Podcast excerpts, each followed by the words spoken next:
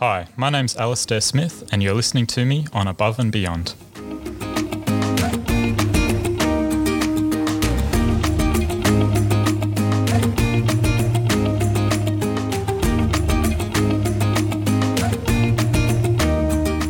Hi, all, it's Mike Myers here with another episode of Above and Beyond, brought to you by the Reengineering Australia Foundation.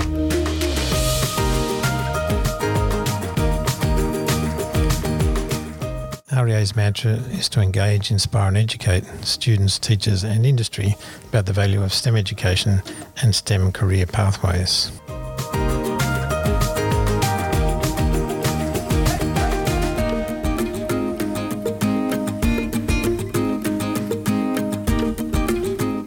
With Alistair Smith, and Alistair's what we might call alumni royalty when it comes to F1 in schools. Alistair did F1 in schools in between 2007 and 2009 That's correct. and went on to come second in the world twice, as well as winning awards in fastest car, best engineered car. Since then, he's gone on and done a degree in engineering at the University of New South Wales, naval architecture, and is currently heading up as the chief naval architect on the selection process for the future patrol boat vessel. And I, you may, I may have that wrong there. but You're going to Yeah, I might have to correct you there. Okay. well, you tell me. We'll start by you telling me all about where you are now. Right now, I'm the naval architect for the Commonwealth's team, delivering 12 new offshore patrol vessels for the Royal Australian Navy. Going that you did F1 in schools, how about you tell us a bit of your journey for other students and teachers listening from school to now being a naval architect? Yeah, so as you mentioned before, I, I started my journey with engineering through the F1 in Schools program. A huge change to the world that I'd been living in to be able to see peak of engineering in Formula One, uh, not just once, but twice. And then from there, went through a series of adjustments, working with local businesses closer to home and understanding the way that they do business taught me a lot about the world and helped me string together some stepping stones for how I'd build my own career in the way that I wanted to yeah, so I began uh, my studies trying to keep my options broad by starting with uh, mechanical engineering. In second year, after I'd done one work placement under mechanical engineering at a manufacturing plant in Western Sydney, I decided I wanted to specialise on a specific area of engineering, and I decided to make my focus in vessel design or boats and ships. So I picked a specialisation in naval architecture. How many places in Australia can you study naval architecture now? Uh, so right now, uh, unfortunately, we're in a period of transition, and the only place you can study it is the AMC, the Australian Maritime College in Launceston, Tasmania. But you snuck in at New South Wales, did you? I snuck in right at the end of the, the program that was being offered at, in Sydney. Looking back on F1 schools, what are the things that uh, you've taken from that process? What are the good things, the bad things, the ups and downs, and how you have you played those out in your career since then? Yeah, so I, I certainly learnt a lot from coming second in the world twice. The first time was completely different to the second time. The first time I went with very low expectations, but trying to do our best and put our, our best, fe- best foot forward. And we did that. We, we came second after having only got a wildcard entry as a development team to be able to uh, represent the nation at uh, the World Finals. So to have gone from the back of the field to second uh, was a huge motivation and taught us a lot about ourselves and what we could do. The uh, the second time around, we went with much higher expectations, thinking if we came second before, there's only one place to improve. So we absolutely buried ourselves in all of the detail, brought out all of the engineering improvements we could, managed to set the fastest time at the World Championship and set new records, but still we scraped in at number two. That was a huge and very difficult pill to swallow to have spent a whole nother year and made no objective progress. But again, that taught me a lot about engineering. It taught me a lot about life and it taught me a lot about success and failure and helped me to put into perspective the results versus the, the efforts and the input. And I think at the end of the day, we were still winners. And the lesson of being able to walk away as a winner in your own way was a big lesson to learn at that early stage of life. I mean, the standard between the two years that you went has also dramatically incre- increased as well, hadn't it? Yeah, I mean, we've, we've seen big rises in the competition over the whole period, but perhaps that, that year was especially so.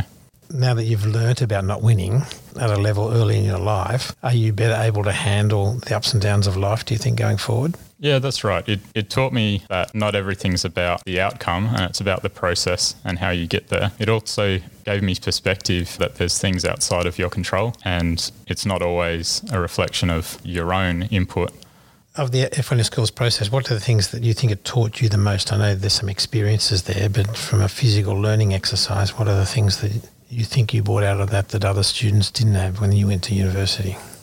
Yeah, definitely the exposure to the tools, being able to use computer aided design software, being able to use advanced manufacturing, being able to uh, engage with industry and collaborate with universities as well meant that when I'd finished Formula One in schools, I'd really finished first year university, which made it a bit difficult for me because I'd finished with Formula One in schools in year 10. Uh, so I still had another two years of uh, high school, year 11 and 12, to go before uh, I could start the university journey, which was a bit of a challenge to think that I had to almost bide my time, but it also gave me a great opportunity to take that practical skills and that focus that I'd developed and go back to the books in a new way and with a different perspective. And I actually ended up enrolling in two university entrance systems and doing almost double the amount of work and assessments uh, that most students do in year 11 and 12, uh, which ended up giving me a great basis and foundation, both in depth and breadth, uh, which I'm really thankful for now. So you're talking about the baccalaureate? Yeah, so the two systems being from Canberra, uh, there's the ACT Year 12 certificate program, which is the standard process, but also the International Baccalaureate, uh, which is a um, obviously an international program which gives direct entry into universities all across the world. The level of education in Canberra is fairly high, isn't it? My understanding of the. I'd like to think so. generally, it's very high in Canberra, and um, maybe because there's so so much brain power or something in Canberra. I'm not sure. Yeah, I, I think there's a lot of opportunities in, in the schools in Canberra, but I think it's it's not just Canberra. I think there's there's opportunities everywhere. So, do you think you have become, as a part of the process of doing F1 in schools, an outlier, someone with ten thousand hours of experience before everybody else? Yeah, definitely. It's opened up doors at a an age which was certainly an outlier. Not everyone gets that opportunity, but being able to build on that, I think, is great. Did the universities recognise the effort that you did when you went to university? Yeah, so I was actually very fortunate to be able to get course recognition on a couple of courses. So one was design and manufacturing. Uh, was a short course where they basically went through a lot of the stages of Formula One. So I, I went to the lecturer in charge at the beginning of the semester and showed him my portfolio from Formula One in schools. And he was quite impressed and uh, was happy to give me sign off for that, that course, which then freed me up to actually take on part time employment with naval architecture consulting firm. And again, to take another step forward, to be able to use that time I, I would have been at university to actually go out and get more real world experience. So, what is naval architecture to a student who's not heard of it before? What is it? Yeah, so naval architecture is a bit of a funny one. Um, it is an engineering despite its name. So it is the engineering of ships and boats, things that float, marine structures, that family of engineering. It started back at the beginning of civilization, really, with floating boats being the mode of transport for many civilizations and also a way of transport of both people and goods. It developed from there over time as science and engineering began to emerge and the what was an art form slowly turned into a science and now to an engineering form. So your role as a naval architect for this new patrol boat vessel, what does that entail? The Commonwealth is engaged with a designer and a builder. We've got a great relationship with Lürssen, uh, who's a German shipbuilder, and we work with them through a contract to deliver 12 offshore patrol vessels over the next period of time. So they're doing most of the hard work and you're just keeping an eye on the process, or do you have to work in parallel in the design process with them?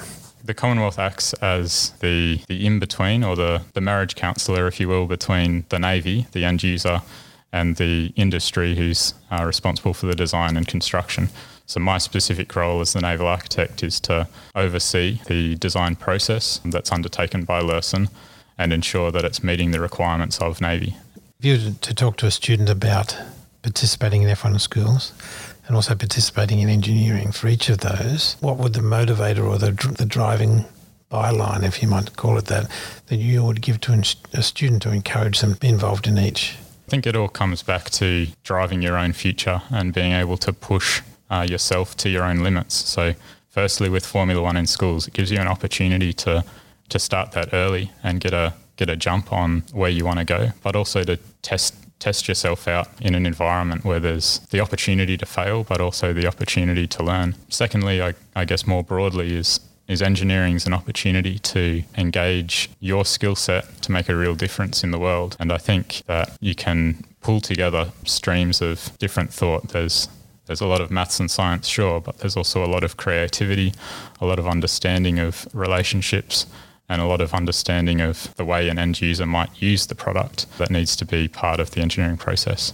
So it's an extremely rewarding profession to take up. You mentioned just then about failure. Process of failure happens at many, many stages. Did that help your learning process? Yeah, of course. I think there's always perceived failure. You're always your harsh, harshest critic. And I think that those are always opportunities, or it's a fork in the road. You've got an opportunity to either learn from it and improve, or you've got a, an opportunity to berate yourself and hold back. But I'd certainly encourage you to look to the opportunities of what it's taught you and how you can improve on that for next time. Did the process of being involved in F1 in school improve your application to other study areas, or were you already fairly focused on learning? I guess I was always interested in in learning and understanding how things worked. But having that exposure and that opportunity to learn about engineering and the engineering process certainly changed the way that I thought and the way that I approached problems. Because at its core, engineering is about problem solving, and it gives you a framework for doing that. So I think going forward into those the final years at high school and then the early years of university, it certainly gave me a way to see and organise my thoughts and structure a, a, strategy for how I was going to tackle the future. The tough question now. Who is the um, most interesting person that you met as a part of F1 in schools? Yeah, that, that is a tough question just by the fact that there were so many. I mean, the first one that comes to mind is Adrian Newey and being able to shake the hand of what so many people hail as one of the world's best engineers. But I think another one was actually working with a, a watchmaker and clockmaker in, in Canberra and being able to see that engineering happens at so many different levels and that it is accessible to to anyone and those skills that you learn and the fascination that you can have with the world around you is so pervasive. What about teachers? I gather teachers have a big impact. And what would you say to a teacher that wanted to get involved in F1 in schools? What's the how important is their role? Uh, without a teacher, it doesn't happen. You know that, and that's why you're you're teaching. I think F1 in schools is just such an incredible opportunity to use that platform to achieve the goals of teaching, which is to empower the students. That's fantastic, Alistair. I appreciate the time you've taken and um, good luck with the naval architecture. Thank you very much for having me.